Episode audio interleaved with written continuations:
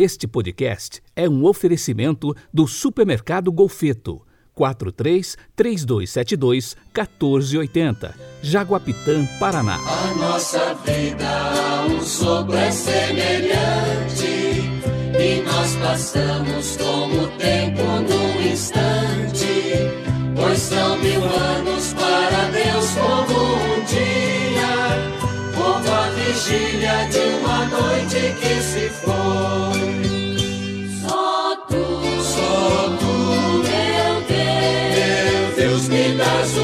Que vence a morte, o mal e a dor. Só tu, só tu, meu Deus, meu Deus, me dás o pão da vida nova em teu amor. do livro sobre a morte de seu irmão Sátiro, de Santo Ambrósio, bispo do século IV. Abre aspas. Temos o médico, usemos o remédio. Nosso remédio é a graça de Cristo.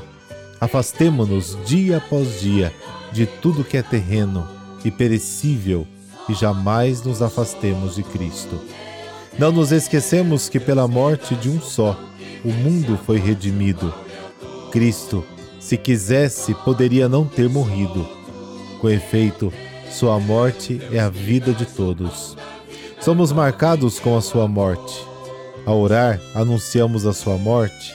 Ao oferecermos o sacrifício, pregamos a sua morte. Sua morte é vitória, é sacramento, é a solenidade anual do mundo. A morte de Cristo redimiu a morte do mundo, e o que era fim tornou-se imortal. Fecha aspas. Hoje é terça-feira, 2 de novembro de 2021. A igreja se veste de roxo e se une solidária a tantos irmãos e irmãs que sofrem a ausência de seus entes queridos, mas nunca deixam a esperança esmorecer.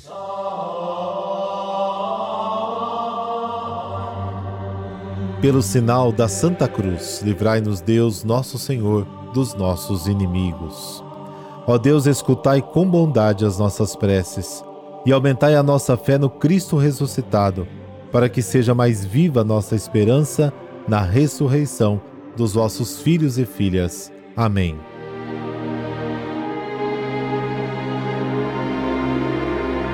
Lucas capítulo 12, versículos de 35 a 40. Naquele tempo disse Jesus aos seus discípulos: Que vossos rins estejam cingidos e as lâmpadas acesas. Sede como homens que estão esperando o seu Senhor voltar de uma festa de casamento, para lhe abrirem imediatamente a porta logo que ele chegar e bater. Felizes os empregados que o Senhor encontrar acordados quando chegar. Em verdade eu vos digo, ele mesmo vai cingir-se, fazê-los sentar-se à mesa e passando os servirá. E caso ele chegue à meia-noite ou às três da madrugada, felizes serão se assim os encontrar. Mas ficai certos, se o dono da casa soubesse a hora em que o ladrão iria chegar, não deixaria que arrombasse a sua casa. Vós também ficai preparados, porque o filho do homem vai chegar na hora em que menos o esperardes. Palavra da salvação, glória a vós, Senhor.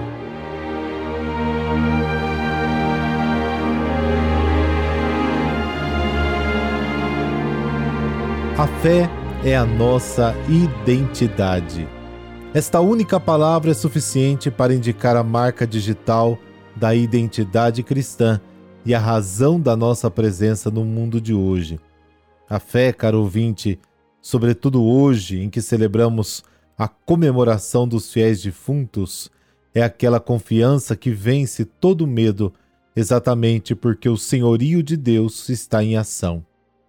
E para entrarmos em tudo isso, é preciso ter liberdade diante de todas as coisas e desapego inevitável de nossas seguranças, que no final das contas são inúteis. A generosidade começa no coração e depois se estende para atos concretos de resposta aos projetos de Deus. E também para isso devemos ter cuidado com as distrações. Requer vigilância e prontidão daqueles que estão cientes de que a medida e o valor das coisas estão além desta vida. Precisamos ficar espertos porque há muitas armadilhas, preocupações, pensamentos, modismos, seduções. Estão aí, prontas para entorpecer as consciências enfraquecer e frustrar as intenções.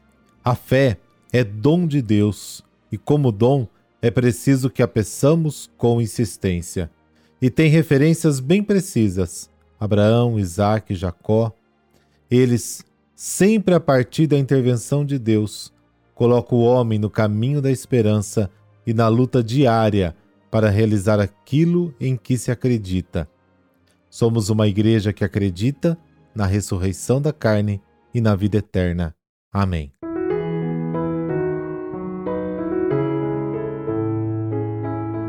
Todos os finados. Para todos os povos da humanidade, seja qual for a origem, cultura e credo, a morte continua a ser o maior e mais profundo dos mistérios. Mas para os cristãos tem o gosto da esperança. Esse é o mistério pascal de Cristo, morte e ressurreição. Ele nos garantiu que para quem crê, for batizado e seguir seus ensinamentos, a morte é apenas a porta de entrada para desfrutar com ele a vida eterna no reino do Pai.